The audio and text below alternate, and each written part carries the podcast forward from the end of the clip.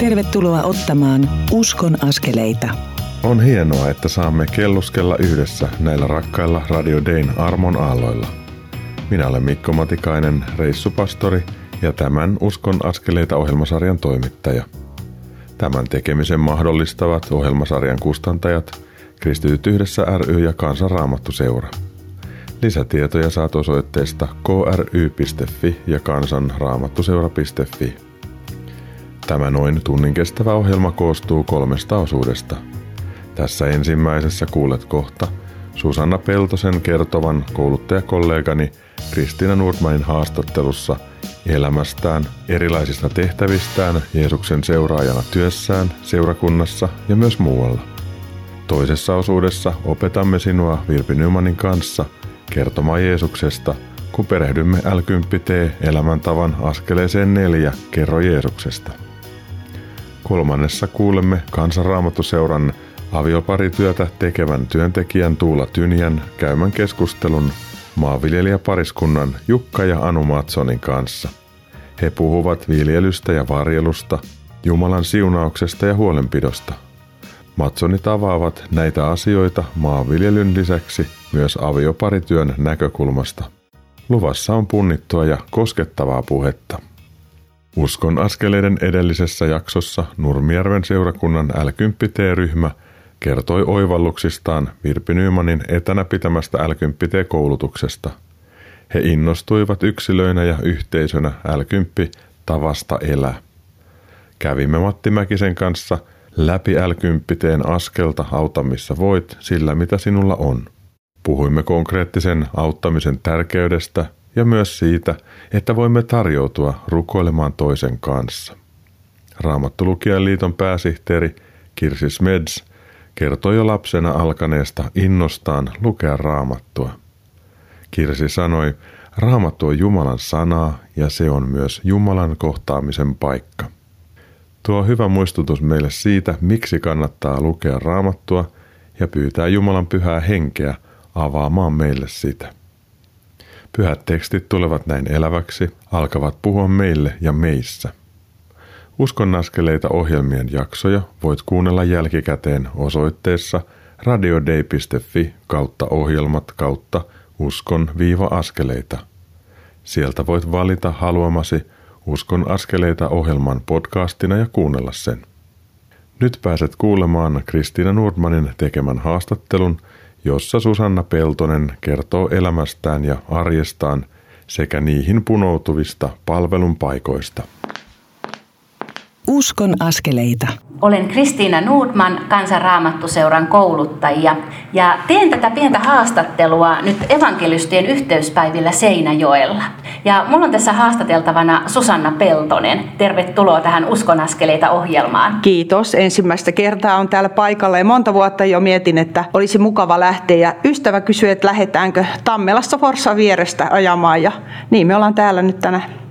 Täällä saadaan kokea uskovien mm. yhteyttä ja saadaan vahvistusta siihen mm. evankeliumin eteenpäin viemiseen missioon, minkä Jeesus on meille antanut. Mm. Mutta Susanna, sun sydämessä sykkii todellakin halu viedä evankeliumia ja kertoa mm. sitä eteenpäin. Joo. Kerrotko vähän, missä kaikessa olet mukana? Mä oon kokenut niin kuin siunaukseksi sen, että saan olla monessa mukana. Mä teen työtäni koulussa lasten parissa ja mä olen siellä opettajana, mutta mulla on niin kuin tärkeää tehdä seurakunnassa erityisesti lapsityötä ja kertoa ihan jo pienille pienille lapsille se, että Jeesus rakastaa sua ihan semmoisena kuin sä oot. No minkälaisia välineitä ja keinoja sulla siihen on? Koulussa tietenkin ne arjen kohtaamiset ja ne, että, että saa kohdata lapsen ja jutella heidän kanssaan. Ja niitä pieniä tilanteita aina tulee, että jutellaan, että sä oot tosiaan taivaan isälle rakas. Ja sitten mä saan pitää oppitunteja aina välillä koulussa. Ja niitä sitten suunnitellaan aina sen mukaan, miten, miten raamatun kertomusten pohjalle. Ja sitten meillä on seurakunnassa tällaisia donkisiltoja ollut, jossa lapset tulee mielellään siihen yhteisen tekemisen äärelle. Ja, ja sitten saadaan kokea sitä, että on yhdessä hyvä olla ja tosiaan rukoilla yhdessä, laulaa yhdessä ja tutustua raamattuun. Minkälaista palautetta lapsilta saa niistä donkkisilloista? No niistähän tulee välitöntä palautetta. Nyt kun korona-aikana jouduttu perumaan niitä, ne on ollut tosi pettyneitä siihen, että miksi me ei voida kokoontua yhteen. Ja että lapset ei tahdo oikein ymmärtää sitä, että miksi raamatun tutustumisessa ja Jeesuksen tutustumisessa niin pitää pitää taukoa. Kuinka paljon lapsia teillä on näistä donkkisiltojen piirissä? No vaihdelle vähän, että, että jos on mainostettu hyvin, niin saattaa olla 40kin parhaimmillaan ja ne on aina tämmöisiä kahden tunnin pätkiä. Teitä on mm. iso tiimi siinä tekemässä. Meillä on seurakunnan puolesta nämä isoset mukana. Et isoskoulutukseen kuuluu osana tämä donkkistyö. Ja he on innoissaan siitä, koska he saa vastuuta ja he saa kasvaa siinä seurakunnan palvelutehtävässä, niin sen mukaan mitä he itse kokee ja haluaa ottaa. Ja juuri näinhän sen pitäisi mm, mennä, mm, että saa niin pikkuhiljaa mm. kasvaa niihin omiin kutsumuksiin ja löytää sitä omaa paikkaa. Ja minusta on aivan ihana ollut se, että myös nämä nuoret kuuntelee raamattuopetukset. He saa esittää kysymyksiä ja he saa ottaa myös siinä opetuksessa vastuuta, jos he haluavat. Mutta sulla on vielä muitakin vastuita ollut sitten eh, ihan vähän toisenlaisessakin tehtävissä. Kerrotko vähän Joo. niistä? Mä olen Gideon raamattu lähetysjärjestössä mukana ja olen nyt vähän reilu viikko sitten saanut lopettaa tällaista Gideon sisarhallituksen puheenjohtajan työtä. Tämä oli kolme vuoden pesti ja siinä sai tutustua niin kuin koko Suomen, Suomessa tehtävään tähän Gideon työhön, oppilaitosjakeluihin ja meillä oli sairaanhoitajapäiviä. Me käytiin siellä jakamassa näitä testamentteja ja, ja saatiin ihan kohdata ihmisiä. Ja meidän Gideon sisarten tehtävä on niin kuin puolisoiden rinnalla palvella tässä ja käydä oppilaitoksissa tervehtimässä ja, ja jakamassa Jumalan sanaa. No miten teidät on otettu vastaan oppilaitoksissa ja kouluissa? Vähän vaihdellen. Pääosin kuitenkin ne kohtaamiset on ollut hyviä ja opettajat on sitten tajunneet myöskin sen puolen, että tämä sairaanhoito-oppilaitosten äh, nämä hoitajatestamentit, niin ne on työkaluna tämmöiselle esimerkiksi saattohoidon työssä, että kun kohdataan erilaisia potilaita, niin Jumalan sanasta löytyy ihan selkeä apu tähän työhön. Onko sulla kertoa jotain esimerkkiä, miten joku vastaanotettu testamentti on vaikuttanut saajan elämässä? No meillähän on myös näitä todistustestamentteja. Kun me tavataan kadulla tuolla tai eri elämän tilanteissa ihmisiä, niin me jaetaan tällaisia pieniä todistustestamenttia. Eli kohtaamisten yhteydessä sitten niin saadaan myöskin toivottaa niin kuin Jumalan siunausta ihan Jumalan sanan avulla. Ja mulla on ihan tämmöinen tuore kohtaaminen, kun myin oma moottoripyöräni pois. Ja mä laitoin sen nettiin myyntiin ja kaksi tuntia tästä tota, myynti-ilmoituksesta niin eräs nuori nainen soitti kauempaa, että hän heti lähtee hakemaan sen pyörän, että hän on vuoden odottanut tätä moottoripyörää, tämmöistä pyörää ja, ja tätä mallia. Sato tosi kovasti sinä iltana ja mä sanoin hänelle, että, että älä lähde tänään tuohon sateeseen, tuu ihan rauhassa huomenna. Ja sovittiin, että se pyörä pysyy meillä kyllä, että mä pidän sen. Hän tuli seuraavana päivänä veljensä kanssa ja hän puki mun Gospel Riders puvun päälle ja kävi ajamassa kierroksen. Hän oli tosi vakuuttunut, että hän ostaa sen pyörän. Ja sitten Jumala muistutti mua, että anna hänelle Gideon testamentti. Mä kävin hakemassa hänelle ja hänen veljelleen testamentit ja ojensin. Ja tämä nuori nainen sanoi, että hän ei ole koskaan koulussa tällaista testamenttia saanut, kun Gideonithan käy myös koulussa jakamassa näitä testamenttia kolmas- ja neljäsluokkalaisille. Tämä oli minusta niin ihana, että Jumala joskus lähettää ihan kotiin asti niitä ihmisiä, jotka tarvitsevat Jumalan sanaa. Ja sä olit herkillä ja niin hoksasit, että nyt sä haet sitä Joo, juuri niin. Että Joo. et ollut liian tohkeissa Joo. pyörän myynnistä, Joo. vaan, Joo. vaan ja näinhän se Joo. on arjessa. Nämä kohtaamiset voi tulla Joo. yllättäen, Joo. jossa saadaan olla sitten Joo. Eh, kertomassa sitä, että mihin meidän toivo perustuu. Joo, ja mitä mä ajattelin vielä tämän jatkoksi, että kun hän saa sen Jumalan sanan, niin Jumalan sana aina tekee sen tehtävän, mitä varten se on niin kuin lähetetty. Ja sitten seuraava ihminen mahdollisesti tekee seuraavan askeleen siinä ja kertoo hänelle evankeliumia eteenpäin. Että kun me ajateltaisikin näin päin, että se on Jumalan työ eikä meidän työ, meidän pitää vaan olla oikeassa paikassa ja oikeaan aikaan. Ja täällä just kuultiin, että, että miten se oli, Jumala puhutteli jotain henkilöä, että nyt sä oot näyttänyt siihen, mihin sä pystyt, niin. mutta hei, nyt on mun vuoro näyttää, mihin mä pystyn. Niin, ja mä ajattelen tätä, että kun meillä elämäntilanteissa on monenlaisia niin kuin haasteita, niin silloin kun meidän omat mahdollisuudet loppuu, niin Jumalan mahdollisuudet vasta alkaa, että monta kertaa me yritetään niin kauheasti itse tehdä ja pärjätä, kun Jumala haluaisi näyttää meille ehkä jotain ihan toista, mitä me ollaan itse suunniteltu. Kiitos Susanna sulle tästä innostavasta haastatteluhetkestä. Ole hyvä. Siunausta sinun työllesi ja, ja ihan siihen sun virkatyöhön ja siihen kaikkeen, miten tässä Jumalan valtakunnassa haluat toimia. Kiitos sulle ja siunausta myös sulle ja perheelle ja kaikkeen siihen, mitä teet. Ja muistetaan aina se, että yhdessä tämä työ tulee valmiiksi ja Jumala kantaa meitä ihan joka päivä. Kiitos, mm. näin se on. Aamen. Näin se on. Aamen. Lämmin kiitos keskustelustanne Susanna Peltonen ja Kristiina Nordman. Sitä kuunnellessani mieleni nousi ajatus ruukkukasvista, jossa on monia kukintoja. Osa on täydessä kukassa, osa nupuillaan ja osa kuihtumassa pois. Tuo mielikuva puhuu minulle elämästä, jatkuvasta uudistumisesta sekä kutsumuksesta, jonka eri puolet puhkeavat vuorollaan kukkaan. Uutta ei voi tulla, jos jotain vanhaa ei jää pois tai kuole tieltä. Eri asiat ja tilanteet tulevat ja menevät, mutta kutsumus olla Jeesuksen valona, suolana ja suloisena tuoksuna pysyy. Kun seuraamme Herraa luonnollisena osana arkeamme, niin hän tuo elämäämme sisältöä, energiaa ja iloa.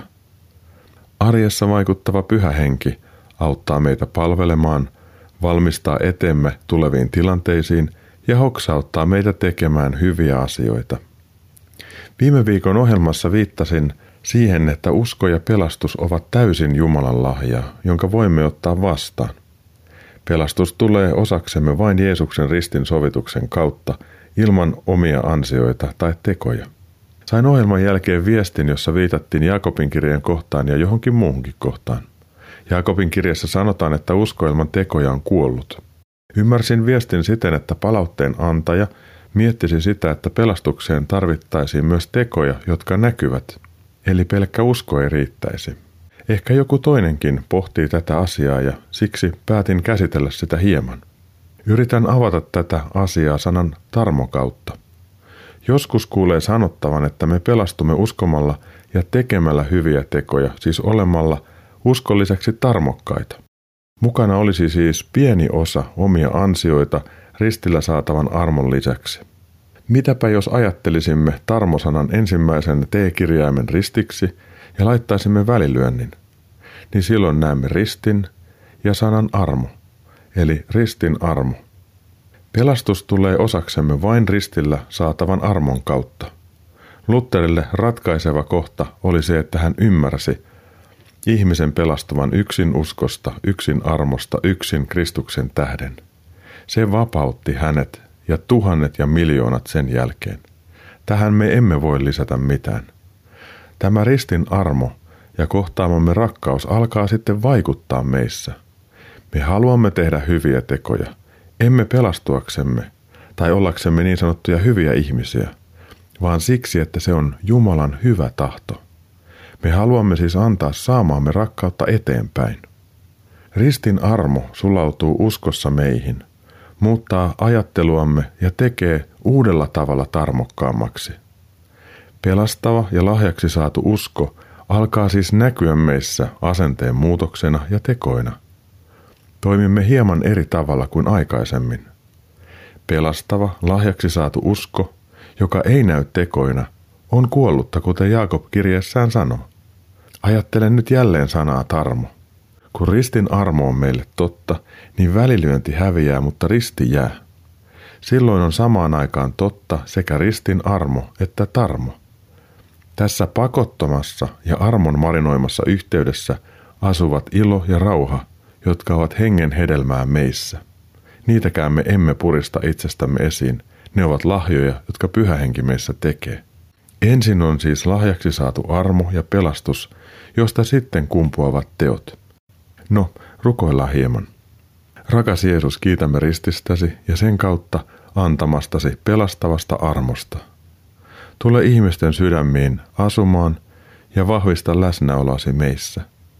Vaikuta hyväksi katsomallasi tavalla tänäänkin.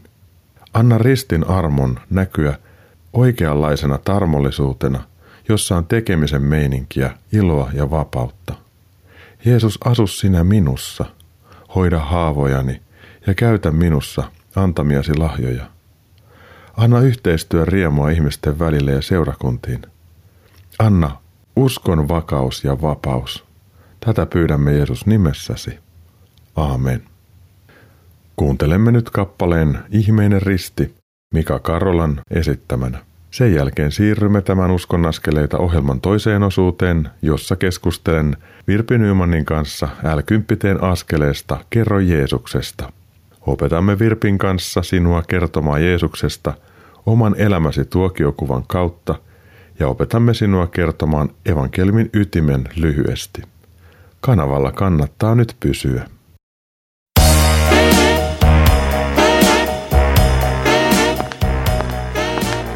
Kuuntelet Uskon askeleita ohjelman tallennetta, joka ei tekijän oikeudellisista syistä sisällä ohjelmassa soitettua musiikkia. Nyt siirrymme ohjelman toisen osuuden pariin. Kuuntelet Uskon askeleita ohjelmaa, jonka tuottavat Kristityt yhdessä ry ja Kansanraamattu seura. Lisätietoa löydät osoitteista kry.fi ja kansanraamattuseura.fi. Tervetuloa Uskon askeleita ohjelman toisen osuuden pariin. Minä olen Mikko Matikainen, tämän ohjelmasarjan toimittaja. Hetki sitten kuulimme Susanna Peltosen kertovan palvelutehtävistä, joihin pelastava usko Jeesukseen on häntä johdattanut. Susanna haluaa kertoa ja kertookin Jeesuksesta toisille. Monet kokevat tämän itselleen vaikeaksi. Nyt saat kuulla Virpi Nymanin kanssa käymäni opetuskeskustelun tästä aiheesta. Käsittelemme nyt L10 T elämäntavan askelta. Kerro Jeesuksesta. Uskon askeleita. Tässä Mikko Matikainen. Ja Virpi Nyman. Viime viikolla puhuin Matti Mäkisen kanssa askeleesta Auta, missä voit sillä, mitä sulle on annettu. Ja tänään me, Virpi, puhutaan askeleesta neljä, joka on... Kerro Jeesuksesta. Ja tämä askel Kerro Jeesuksestahan perustuu tähän Luukkaan evankeliumin 10. lukuun, niin kuin tämä koko Luukas 10 T eli L10 T. Jakeesta yhdeksän voin lukea sen loppuosan. Kertokaa kaikille, Jumalan valtakunta on tullut teitä lähelle. Ja tämä on hyvin henkilökohtainen teitä tai sinua lähellä. Pietarin kirjeessä on jae, mikä siellä löytyy? Ensimmäinen Pietarin kirja luku 3 ja jae 15. Pyhittäkää Herra Kristus sydämessänne ja olkaa aina valmiit antamaan vastaus jokaiselle, joka kysyy, mihin teidän toivonne perustuu. Tuo on mielenkiintoinen näkökulma, että olkaa aina valmiit antamaan vastaus, kun joku kysyy. Eli me ei välttämättä tarvitse työntää meidän vastausta silloin, kun toinen ei kysy. Mutta toi valmiina oleminen on tässä aika oleellinen asia. Virpi, sulla on tarina siitä, että mitä on olla ihmisen edessä, kun sulla on valmis tarina. Kerrotko sen? Joo, siis mullahan tausta on se, että mä en ollenkaan ollut itse sinut sen kanssa, että todistaisin uskostani, mutta kävin kursseja ja itsekin valmistelin oman todistukseni. Ja sitten päädyin boksilähetykseen, eli käveltiin ää, opiskelija-asuntoihin ja tehtiin semmoista uskonnollisuuskyselyä oman parin kanssa. Ja eka ovella hämmästykseksemme oli nuori opiskelija nainen, joka suostui haastateltavaksi ja lopussa oli kysymys, haluatko kuulla, miksi minä uskon Jeesukseen, jolloin hän vastasi, että joo, haluan kuulla. Ja mulla oli story valmiina, koska mä olin harjoitellut sen jollakin tämän tyyppisellä kurssilla, että mitä mä kertoisin. Ja mä kerroin hänelle lyhyesti siitä, että tulen kodista, jossa ei hengelliset asiat sillä tavalla ollut läsnä. Kävin kyllä rippikoulun sun muuta, mutta ne ei ollut mulle henkilökohtaisesti totta. Paitsi sitten, kun Jumala alkoi vetää puoleensa. Mun isosisko tuli ensin uskoon. Siitä alkoi mun etsikkoaikani. Ja päädyin siihen tilanteeseen, että johdatusten kautta, joka on pidempi story, olin erässä tilanteessa, jossa kuulin evankeliumin, koin synnin tunnon ja koin, että tonne mä haluaisin Jeesuksen luo, mutta en pääse. Mutta olin siinä vaiheessa jo raamattupiirissä ja raamattupiirissä, kun kerroin tämän ongelmani, että haluaisin uskoa, mutta kun ei miltään niin kuin tunnu. Joku kysyi mutta yksinkertaisen kysymyksen, ootko pyytänyt syntäjäs anteeksi? Mä sanoin, että olen pyytänyt, mutta ei tunnu miltään. No mutta uskot sä tähän lupaukseen, raamatun lupaukseen, joka pyytää syntäjä anteeksi, saa anteeksi. Jos se on noin yksinkertaista, niin uskon. Ja siitä lähti se mun uskon tie. Ja käytännössä tämän kerroin siellä boksilähetyksessä. Ja se tyttö sanoi siinä, että tiedätkö, että ihan, mä oon jotenkin miettinyt ihan noita samoja juttuja. Se tuli niin kuin kerta kaikkiaan tilatusti ja mä olin ihan hämmästynyt, että ihanko totta. Tämä mun tarinani oli se, joka oli häntä varten. Uskomatonta. Ja meillä jokaisella on oma tarina siitä, miten taivasten valtakunta, Jeesus Kristus on tullut meitä lähelle, jos me uskotaan kerran häneen sulla on tämmöinen, että sulla ei ollut tunteita, ja mulla taas on sellainen tarina, mä sanoin ihan pikaisesti, mä olin riparilla, mä olin yksin, mä olin yläkerrassa, katsoin peiliin, ketään muuta ei ollut paikalla, kukaan ei rukoillut mun puolesta, niin ulkopuolelta minuun tuli lämpö, joka levisi mun koko kroppaan, ja mä tajusin, että mä oon rakastettu, Mä tajusin, että mä kuulun johonkin porukkaan, mulla ei ollut harmainta aavistusta, kuka mua rakastaa ja mihin porukkaan mä kuulun. Ja sitten sen tulevan talvikauden aikana palaset loksahteli kohdalle. Mulla oli ensin tunne, mutta sitten mun järki pisti hanttiin ja sitten mun piti miettiä koko universumin syntymistä tällaista. Se on mun tarina, että ensin niin hölvähti tunteet ja sitten niin järjen kautta piti pohtia, että voiko tämä olla totta. Sulla oli se, että ei ollut tunteita, järjen kautta pohdit ja nyt varmasti on myös niitä tunteitakin tässä matkan varrella ollut. Eli jokaisella on tarina ja tarinaa voi harjoitella. Millainen se tarinan kaari voi olla? Esimerkiksi niin, että kun itsellä on mielessä se, että siinä on joku käännekohta, mutta mitä tapahtui ennen sitä käännekohtaa? Elämässä oli tällaista tai tämmöistä tai näitä asioita mä mietin tai ehkä oli joku kriisikohta. Ja sitten tuli jollakin tavalla se kohtaaminen Jumalan kanssa. Joku voi kertoa uskoon tulosta, joku voi kertoa siitä, että Jumala antoi ihmeellisen rukousvastauksen tai että selvisi elämän kriisitilanteesta. Ja sen jälkeen rauha, johdatus, merkitys, ihmissuhteiden parantuminen, anteeksi antaminen. Meillä on niin monennäköisiä tarinoita, mitä me voidaan kertoa, mutta mitä oli ennen, mikä oli se käännekohta, mitä sitten? Miten Jumala oli tässä mukana? Mikä oli Jeesuksen merkitys? Ja sitten meillä monella on kokemuksia ja kertomuksia siitä, että miten keskellä suurta kipua, joka ei poistu, mikään ei ulkoisesti muutu, niin tulee joku semmoinen jumalallinen johdatus ja tajuaa sen, että ei ole yksin. Ja vaikka on täysin toivoton, niin on joku toivo, jota ei järki tavoita, mutta sydän tavoittaa. On joku rauha, joka on siellä syvällä rauhattomuuden keskellä, joka muuttaa sitten loppupeleissä kaiken. Ja kysymys on siitä, että me kohtaamme Jeesuksen ja Jeesus kohtaa meidät. Ja itse asiassa, kun sinä kerrot Virpi tarinaa ja minä kerron tarinaa, niin meidän tarinan päähenkilö emme ole me, vaan meidän tarinan päähenkilö on hän eli Jeesus, joka tulee ja koskettaa. Sä toit esiin hyvin tämän tarinan kaaren, eli ennen sitä tilannetta on tietynlaiset tuntemukset ja muut, ja sitten on se tilanne, jossa kohtaa Jumalan rakkauden, Jeesuksen, ja sitten on se tämä päivä, johon nämä kaikki on vaikuttanut. Siinä on kolme asiaa. Ennen kohtaaminen ja mi- miten se vaikuttaa tähän päivään. Ihmiset ei välttämättä samaistu meidän siihen tarinaan, mutta he samaistuu niihin tunteisiin, mitä meillä on, koska jokaisella ihmisellä on tunteita tai kokemuksia, ja sen takia, kun kertoo tarinansa, niin kannattaa kertoa aina, että mitä minusta tuntui missäkin vaiheessa, ja miten tämä Jeesuksen kohtaaminen muutti kaiken. Mutta mitä Virpi, jos haluaisin antaa lisää sen tarinan lisäksi, jos toinen on kysynyt, niin millaisia välineitä on olemassa?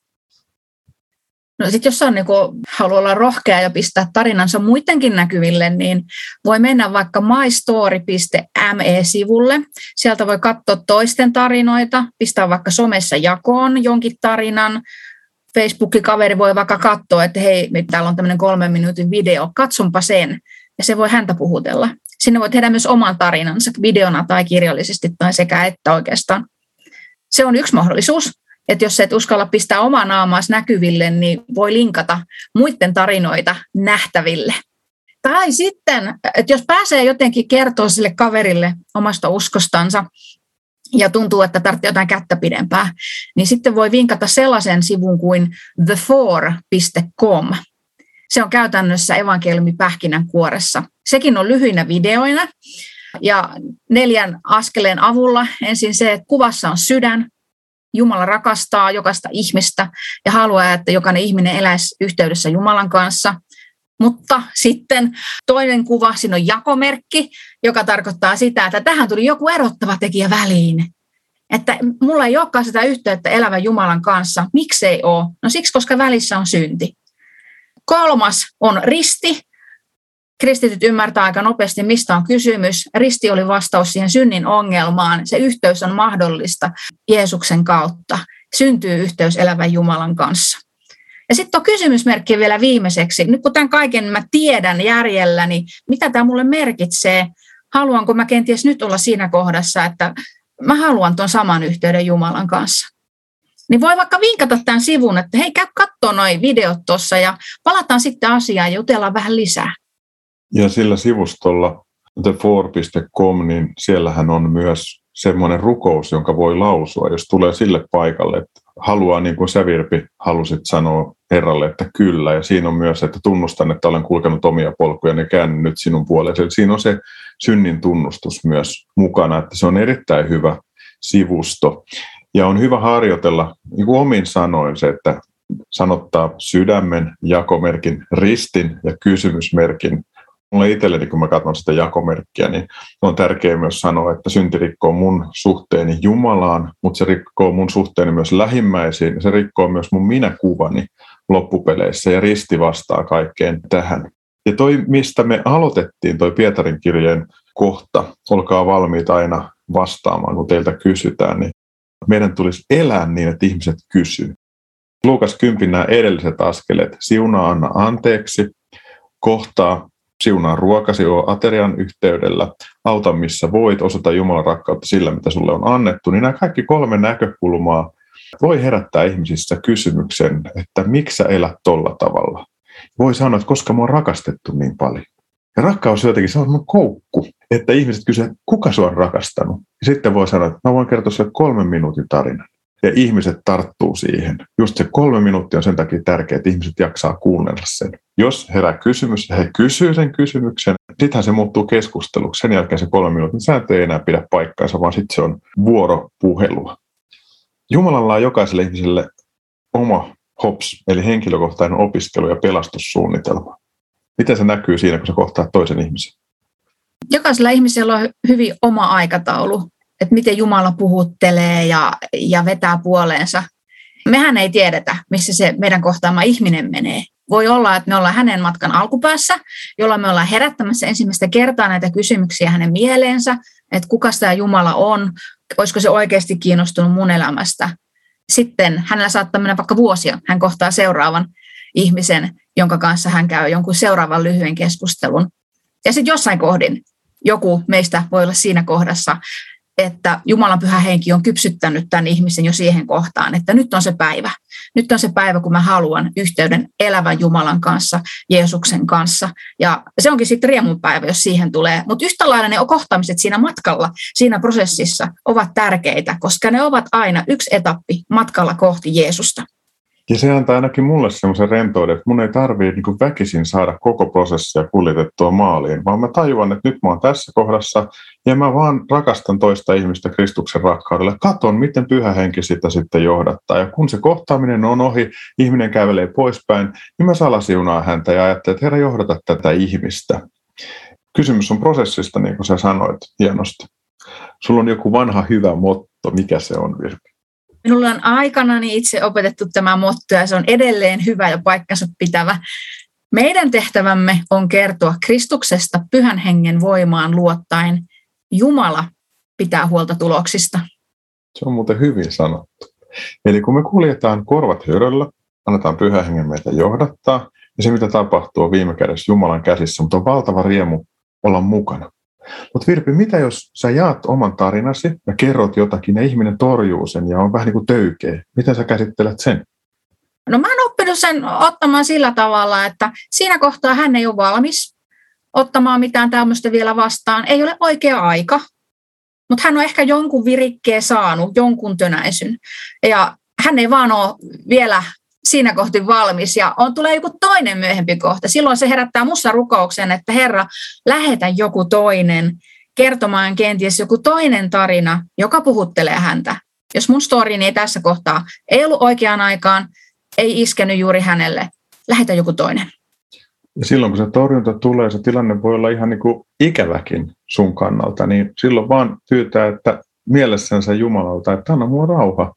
Ja sitten pyrkii kulkemaan sen tilanteen läpi niin, että siitä jää mahdollisimman hyvä maku sille, joka meidät on torjunut, koska se on myös semmoinen silta siihen seuraavaan kohtaamiseen, että ei pidä ottaa itteensä tässä jutussa. Eli summa summarum, meillä jokaisella on tarina, joka on ainutlaatuinen, joka voi koskettaa ihmistä, harjoitellaan se, ollaan valmiita jakamaan joko niin, että meidän persoonamme vie meidät siihen, että me ollaan nopeampia jakamaan sitä asiaa, tai sitten jos me ollaan vähän sisäänpäin kääntyneempiä, introvertimpia, niin eletään niin, että toiset kysyy, niin me päästään kertomaan näitä juttuja. Pirpi Nyman, sydämellinen kiitos tästä yhteisestä keskustelusta. Johtaisitko meidät rukoukseen? Joo, mielelläni. Rakas pyhä henki, lähetä sinä meidät seikkailuun valmista tilanteet ja kohtaamiset niin, että jokainen meistä pääsee jollakin tavalla kertomaan omasta uskostaan, kertomaan Jeesus sinusta. Kiitos, että voimme luottaa tässä sinun johdatukseesi, sinun viisauteesi ja siihen, että sinä olet jo edeltä kulkenut ne askeleet. Anna meille rohkeutta silloin, kun tilanne avautuu. Jeesuksen nimessä, aamen. Aamen. Kiitos Virpi. Kiitos Mikko. Ensi viikolla me juttelen Kristiina Nurmanin kanssa siitä, että mitä on päästä palautteen äärelle ja tehdä matkaa yhdessä toisen kristityn kanssa. Matka siis jatkuu. Pysy kanavalla. Moi moi. Lämmin kiitos sinulle Virpi työtoveruudestasi, viisaudestasi ja tästä käymästämme keskustelusta sekä rukouksesta. Uskon tämän olleen hyvä eväs sinulle, rakas kuulijamme. Nyt kannattaa alkaa harjoittelemaan näitä esittelemiämme asioita. Kuuntelemme tässä välissä kappaleen Laula ihmisille Pekka Laukkarisen esittämänä. Se liuuttaa meidät samalla tämän Uskon askeleita ohjelman kolmanteen osuuteen, jossa saat kuulla Jukka ja Anu Matsonin kertovan maanviljelystä ja avioliiton hoitamisesta. Heidän kanssaan keskustelee Tuula Tyniä. Luvassa on mielenkiintoista kuultavaa. Pysyppä siis kanavalla.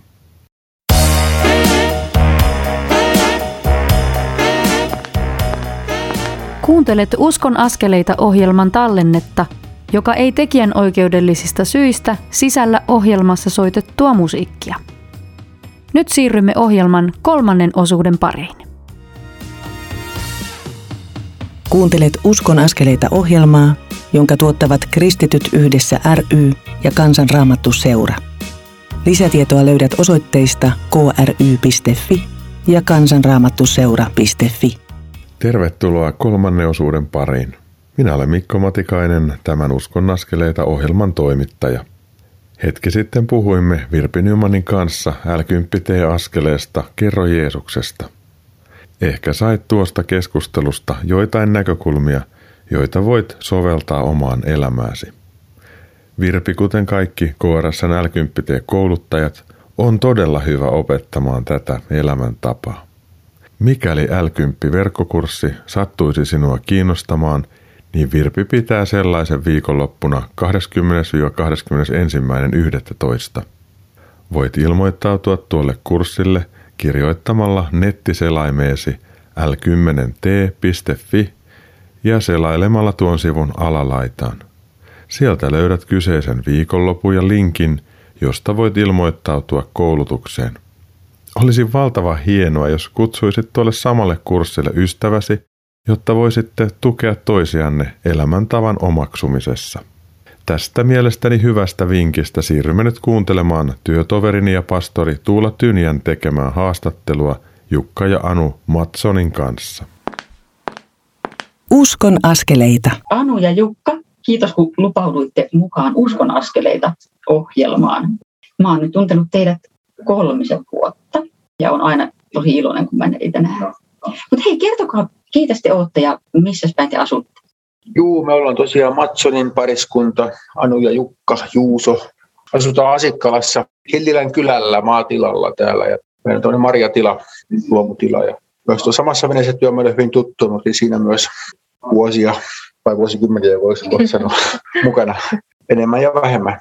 Meillä on kolme lasta, jotka nyt on kyllä jo kaikki lentänyt pesästä ja, ja sille ihana seurata niiden elämää ja, ja sellaisia valintoja, mitä tekevät ja olla tukena sitten täältä käsin sen, mitä tässä kohtaa on hyvä ja tarpeen. Mielenkiintoista. Mutta hei, mä tartun nyt heti tuohon teidän maatila-asiaan. Saatte siis elinkeinonne maataloudesta, viljelystä.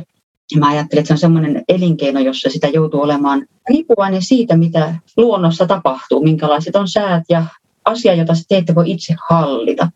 Mitä te itse ajattelette, että miten se näkyy teidän niin kuin omassa ajattelussanne siitä, että mikä on, mikä on teidän paikka ihmisenä maailmassa? Jos ihan mennään sinne raamatun alkulehdille saakka, niin siellähän sanotaan, että ihmisen tehtävä on viljellä ja varjella luomakuntaa.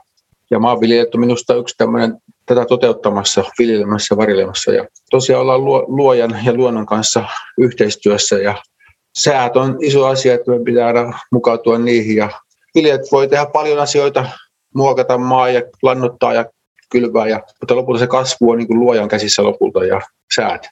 Me voidaan myös kastella, meillä on marjaviljelyssä vadelmaa ja mansikkaa. Meillä on kastelujärjestelmä siellä, että me saadaan sinne vettä kyllä, mutta sitten jos tulee joku paha kuivuus tai rankkasateet tai jotain kylmyys, niin sitten me rukoillaan lähinnä, että sato kuitenkin säästy siinä. Se on hyvin kiehtovaa. Se on tavallaan yhteistyötä luojan kanssa. Ja se vetää pienelle paikalle, että ei voi itse säädellä sitä, että miten tässä nyt mennään, vaan vähän niin kuin tavallaan arvotuksen omaisesti kohti jokaista kesää mennään. Säiden, mutta myös työntekijätilanteiden kanssa ja joka aamu aloitetaan rukoillen, että Jumala antaisi viisautta ja ymmärrystä sen päivän tehtäviin ja kuvioihin, että mikä nyt on oleellista ja ajankohtaista, koska sitä ei aina aamulla tiedä todellakaan, mitä se päivä tuo tullessaan. Ja yksi jänskä tilanne oli viime kesänä, se taisi olla kesäkuuta, kun totta, Vadelma oli kukkimassa. Sitten oltiin katsottu säätiedot toki ja tiedettiin, että ukkosrintama on menossa Suomen yli, mutta sitten kun se jylinä alkoi kuulua tuolta sitten meidän yksi ystävä vielä laittoi siinä kohtaa viestiä Lahdesta, että täällä on ihan jäätävä keli, että vettä tulee ihan hirveästi ja tuuli on ihan kaamea. Niin me niin tajuttiin, että, että hyvät hykkyrät, että jos se tulee tuommoisena nyt tähän niin kuin meidän kohdalle, niin noin murtuu noin herkäsvaiheessa olevat satoversot ja kukinta oli silloin arasvaiheessa, niin ei me voitu muuta kuin sitten me rukoiltiin, että Herra armahda, isä laita niin kuin kätees meidän viljelysten päälle, että tämä ei niin kuin murskaa se ilma näitä. Ja sitten me vaan äkkiä lähdettiin pihalle ja korjattiin työkalut ja kaikkea, mitä siellä oli, vietiin suojaa. Ja sitten jälkikäteen, kun me katsottiin sitä niin kuin saderintaman liikettä, kun se ilma oli jo mennyt ohi, niin me nähtiin, että se oli revennyt sille, että se ei tullut tähän niin kuin sillä isolla voimalla, mitä se tuolta sivuilta meni ohi, että siihen tuli reikä. Ja kyllä vaan kiitettiin, että wow, Jumala, mitä sä teet. Miten me ollaan 25 vuotta harjastettu, harjoitettu maanviljelystä ja tuota marjaviljelystä, niin jälkikäteen vaan voin todeta, että ah, no tämäkin kesä Jumala piti meistä huolen ja välillä on saatu ehkä parempi, välillä huonompi, mutta semmoinen pitkässä juoksussa näkee, että kyllä Jumala huolen pitää. Että usein se turhaa niin kuin etukäteen huolehtia ressaa aina saatu kiittää satovuoden jälkeen. Että toki se vaihtelee se sadon määrä ja että siinä on monta vaihetta aina kesän mittaan. Saa sen sitten, kun marjaa tulee välillä paljon ja sitten se pitää saada johonkin myytyä ja välillä tulee liian vähän ja asiakkaat odottaa jo kieli pitkälle. että se on semmoista säätämistä siinä, mutta Jumala on huolen pitänyt meistä. Ja varmaan tällaiset kokemukset semmoisista, just semmoisista niin erityisistä tilanteista, niin kuin tämä viime kesäinen, että ukkosrintama murtuu, niin varmaan jotenkin tuntuu syvällä sydämessä jotenkin varjelluksi tulemisen kokemus. Ihana, kun jaoitte sen. Juuso taisi mainita tuossa alkupuolella tämän viljelyn ja varjelun teeman. Ja mä ajattelin, että te viljelette ja varjelette tietysti maatilalla luontoa, mutta sitten mä ajattelen, että kun me ihmisetkin olemme osa luomakuntaa ja te olette kumpikin osa luomakuntaa, niin miten te huolehditte siitä, että te viljelette ja varjelette myös itseään ja ehkä myöskin sitä parisuhdetta? Työssä, kun ollaan yhdessä käytännössä niin kuin jatkuvasti melkein sesonkin aikaan, että meidän pitää vuorovaikutus pysyä kunnossa. Stressiä tulee ja väsymystä siinä ja kaikenlaista painetta, niin silloin on tärkeää, että meillä keskeinen vuorovaikutus toimii koko ajan. Ja jos tulee jotain kiviä kenkään, ne pitää hyvin äkkiä karistaa pois.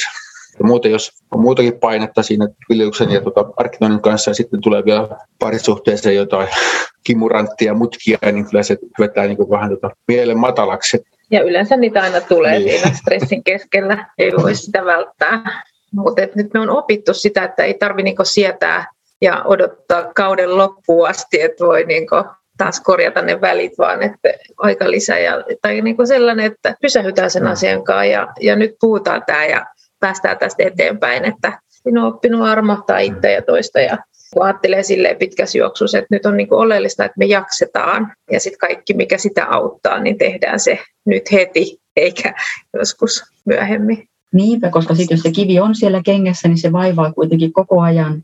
Ja jos joutuu odottamaan mm. viikkotolkulla tai pahimmillaan kuukausitolkulla, niin se on sitten niin kuin hangannut jo pitkään. Purkaminen on hankalampaa sitten meillä on tärkeää vahva kumppanuus tässä avioliitossa, että tuota, vaikka kiireaikaa nyt semmoinen läheisempi hempeily voi jäädä vähän vähin, mutta me tiedetään, että me ollaan samalla puolella, mennään samaan suuntaan ja tiedetään, että se paineaika myös kiireaika loppuu joskus ja sitten voidaan taas eri tavalla olla niin kuin yhdessä ja, ja myös etukäteen niin kuin varautua siihen, kun tietää, että kohta se alkaa, niin voittaa sitten niin ladata akkuja ennen sitä kiireistä sesonkia. Niin yleensäkin kaikki semmoiset käytännön työtkin niin koitetaan sille ennakoida vuosien varrella sitä opittu, että enää ei niin kuin ajauduta tilanteisiin, vaan niin kuin se mitä voidaan, niin tehdään se ennakolta jo ja asiat on valmiina. Ei kaikkia voi, mutta... Mainitsittekin sen, että kun te olette saman tilan yrittäjiä, niin te tietysti olette sekä työpari että aviopari. Mietin, että miten te huolehditte sit siitä, että, että se, että te olette yhdessä niin tiiviisti, ei jotenkin sitten kuluta ja syö liikaa sitä parisuhdetta. Parisuhteessa on hyvä välillä olla vähän sitä ilmaakin. Miten te huolehditte siitä? Joo, kyllä se kaipaa sellaista vastapainoa toi ja on oltava sitä omaa aikaa ja omia harrastuksia ja molemmilla. Vaikka me kyllä oikeastaan viihdytty aika hyvin yhdessä loppupelissä. Joo. Ja aika paljon harrastetaan niin, yhdessä retkeillään ja on sitten omia juttuja, jotka niinku ruokkii just itseä, että mikä pitää mut elävänä ja mikä, mistä mä nautin, niin, niin mä annan itselleni sitä ja tiedän, että toinenkin sen mielellään mm. suoja niin kuin hyvillä mielin lähettää mut eteenpäin niin kuin tekemään jotakin, niin se on kivaa, se on tärkeää. Sehän on myös itse asiassa luottamuksen merkki, että myöskin tavallaan antaa toiselle sitä tilaa tehdä jotain asioita, joista nauttii, että ei ole, ei ole ikään kuin liian kiinni toisessa. Ja meillä on tärkeää aina välillä tehdä pieniä reisuja tästä lähteä tästä kotinurkista pois, ettei kaikki nämä työt ja asiat, mitä täällä liittyy, niin koko ajan mielessä, että lähteä vaikka mökille, niin se heti helpottaa ja voi vähän niin kuin olla rennommin. Sen huomaa, että, että sitten on enemmän heti, niin kun menee sinne, niin on myös läsnä toiselle enemmän ja myöskin läsnä itsellensä, että huomaa niin kuin sellaisia asioita, joita ei tässä huomaisi, koska täällä kotona niin kuin silmät kiinnittyy niihin tekemättömiin asioihin ja, ja tilan juttuihin, niin, niin ihan pieni poislähtö niin jo auttaa niin näkee eri näkökulmasta. Ja teillähän on yksi tämmöinen pieni irtiotto tulossa myös marraskuussa, marraskuun puolessa välissä, kun te olette meidän kanssa samassa veneessä ja samassa veneessä työn puitteissa ohjaatte sama rakas kurssia ja kaksipäiväistä kurssia viikolla. Että se on semmoinen yksi asia, millä te viljelette ja varjelette myös niin muita ihmisiä ja muiden ihmisten parisuhteiden hyvinvointia. Se on ihana lahja, jonka te tekin siinä annatte eteenpäin. Niin sanokaa muutama sana tuosta teidän sama rakas jutusta. Joo, sama rakas yöpuvussa ja työpuvussa. Se jotenkin kivasti kuvaa sitä, että ollaan 24 kautta 7, monet pariskunnat yhdessä tehdään töitä ja, ja mennään työkaverin kanssa nukkumaan. Ja siihen tarvii niin kuin välillä happea lisää ja jotenkin se on myöskin meille itselle semmoinen henkireikä, kun, kun lähdetään ohjaamaan taas sitä niitä päiviä, että, että niin kuin, myöskin se oma suhde joutuu aina uudestaan ja uudestaan prosessiin ja, ja siinä niin kuin rikastuu jakaessaan omasta ja sitten kuullessaan toisia. Ja on ihanaa, että on niin kuin suutarit, Vuokko ja Tero on siellä meidän sitä vetämässä, niin tai eri tavalla pystyy myöskin poimimaan omaan suhteeseen sitä, mitä nyt tarvitaan. Ollut aina rikas kokemus, rikastuttava. On tärkeää tämä vertaistuki tässä tälle ryhmälle, kun on yrittäjiä ja maatalousyrittäjiä, ja ollaan tosiaan paljon yhdessä, niin se problematiikka on ihan erilaista kuin monella muulla pariskunnalla. Voidaan sanoa, että meillä on liikaa, liian paljon yhdessä, koko ajan näkee toisen, eikä pääse eroon toisesta ollenkaan ja kaipaa sitä happea. Ja toisilla taas se ongelma, että ei näe toista töiden takia, kun työt vie eri suuntiin. Niin, tavallaan kun tämä porukka kokee, se on niin kuin samasta elämäntilanteesta tulee, niin se keskustelu niin kuin syntyy siinä ja mennään hyvin, hyvin syvällekin ja jaetaan samaa elämän piiriä. Ja yrittäjyys on muutenkin varmaan sit sellainen, että tavallaan yrittäjän elämään liittyy sellaisia paineita, mitä ei välttämättä niin kuin joissain toisilla työntekijöillä sitten ehkä kuitenkaan ole. Ja sitten kun ne samalla tavalla sitten se paine ehkä tuntuu myös sit siinä parisuhteessa sitten jollain tavalla. Joo, tämä on just mahdollisuus ottaa irti siitä omasta arjesta tämä Biomon samarakas tapahtuma. Tosiaan nyt sijoitettu viikolle arkipäiviin, koska huomattiin, että lomittajia esimerkiksi on vaikea saada maatalousyrittäjillä sitten tuohon viikonlopun seutuun, että viikolla se onnistuu helpommin. Hei, kiitos. Ensinnäkin kiitos tästä haastattelusta ja muutenkin haluan kiittää teitä, kun olette, olette tässä samassa veneessä avioparityössä mukana. Olette ollut iso ilo ja apu myös minulle, joka on siis Tuula Tynjä ja on tässä työssä koordinaattorina. Sitten mä pyytäisin, että haluaisiko jompikumpi teistä vielä johdattaa meidät pienen loppurukoukseen.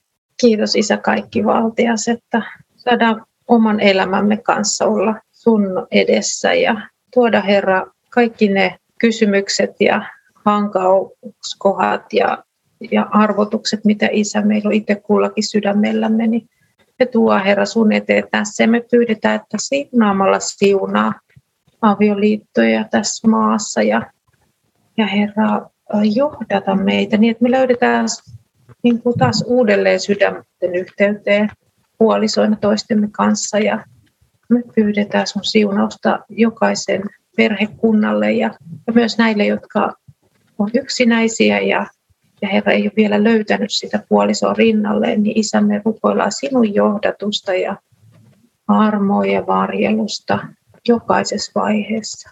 Isän Jumalan kunniaksi. Amen. Amen. Amen. Lämmin kiitos Jukka tai Juuso ja Anu Matson sekä samassa veneessä avioparityötä kansanraamattuseurassa tekevä Tuula Tyniä tästä haastattelusta. Sama rakas yö- ja työpuvussa on siis Vivamossa Lohjalla maanantaista tiistaihin 15-16 päivä 11. Lisätietoja saat laittamalla nettiselaimeesi hakusanoiksi samassa veneessä avioparityö. Tuolta sivulta löydät kohdan tapahtumat – sitä klikkaamalla ja selailemalla löydät tuon ja myös muita avioparitapahtumia. Nyt on aika antaa muutama ajatus tätä viikkoa varten. 1. Kiitä ristin pelastavasta armosta. Ota Jumalan rakkautta vastaan ja lähde sen voimaannuttamana liikkeelle. Muista, että pelastus on suhde Jeesukseen eikä suorittamista. 2. Tee hyviä tekoja elämässäsi. Älä yritä ansaita pelastusta tai olla hyvä ihminen, vaan tee hyviä tekoja siksi, että olet Jumalan rakastama ja saat osoittaa tätä rakkautta toisille. Iloitse ja ole oma itsesi. Kolme. Pohdi ja kerro toisille kolme tuokiokuvaa elämästäsi. Ensimmäinen hetkestä, jolloin oli tahtaalla, toinen Jeesuksen kohtaamisesta ja hänen antamastaan avusta ja kolmas tästä hetkestä – jota kokemasi kannattelee. 4. Kiitä Jumalaa maanviljelijöistä, rukoile heidän perheettensä puolesta. Puhu puolisosi kanssa ja rukoile suhteenne puolesta. Jos sinulla on toisen ihmisen ikävää, niin puhu tästä Jumalalle ja ole hänen rakkaudessaan. Nämä kuulemasi virikkeet löydät jonkin ajan kuluttua myös uskonaskeleita Facebook-seinältä.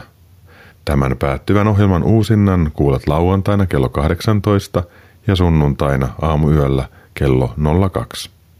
Uskon askeleita ohjelmien tallenteet eli podcastit löytyvät osoitteesta radiodei.fi kautta ohjelmat kautta uskon-askeleita. Minä Mikko Matikainen kiitän sinua, että kuuntelit. Ensi viikon maanantaina kello 21.40 lähetetään uusi Uskon askeleita ohjelma. Silloin onkin luvassa l matkamme kuudes ja viimeinen osuus. Puhumme Kristiina Nordmanin kanssa elämäntavan käyttöönotosta ja sen omaksumisesta osaksi päivittäistä elämääsi ja tekemiäsi valintoja. Tuo on todellakin hyvä keskustelu, jota ei kannata missata.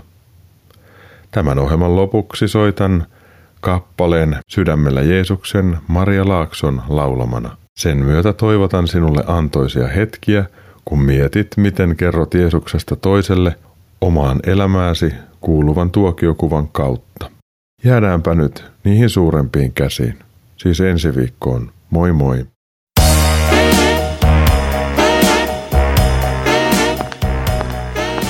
Kuuntelit juuri Uskon askeleita ohjelman tallenteen. Tekijän oikeudellisista syistä tämä tallenne ei sisällä ohjelman lopuksi soitettua musiikkia. Kiitos, että kuuntelit. Siunattua päivää ja hyviä uskon askeleita.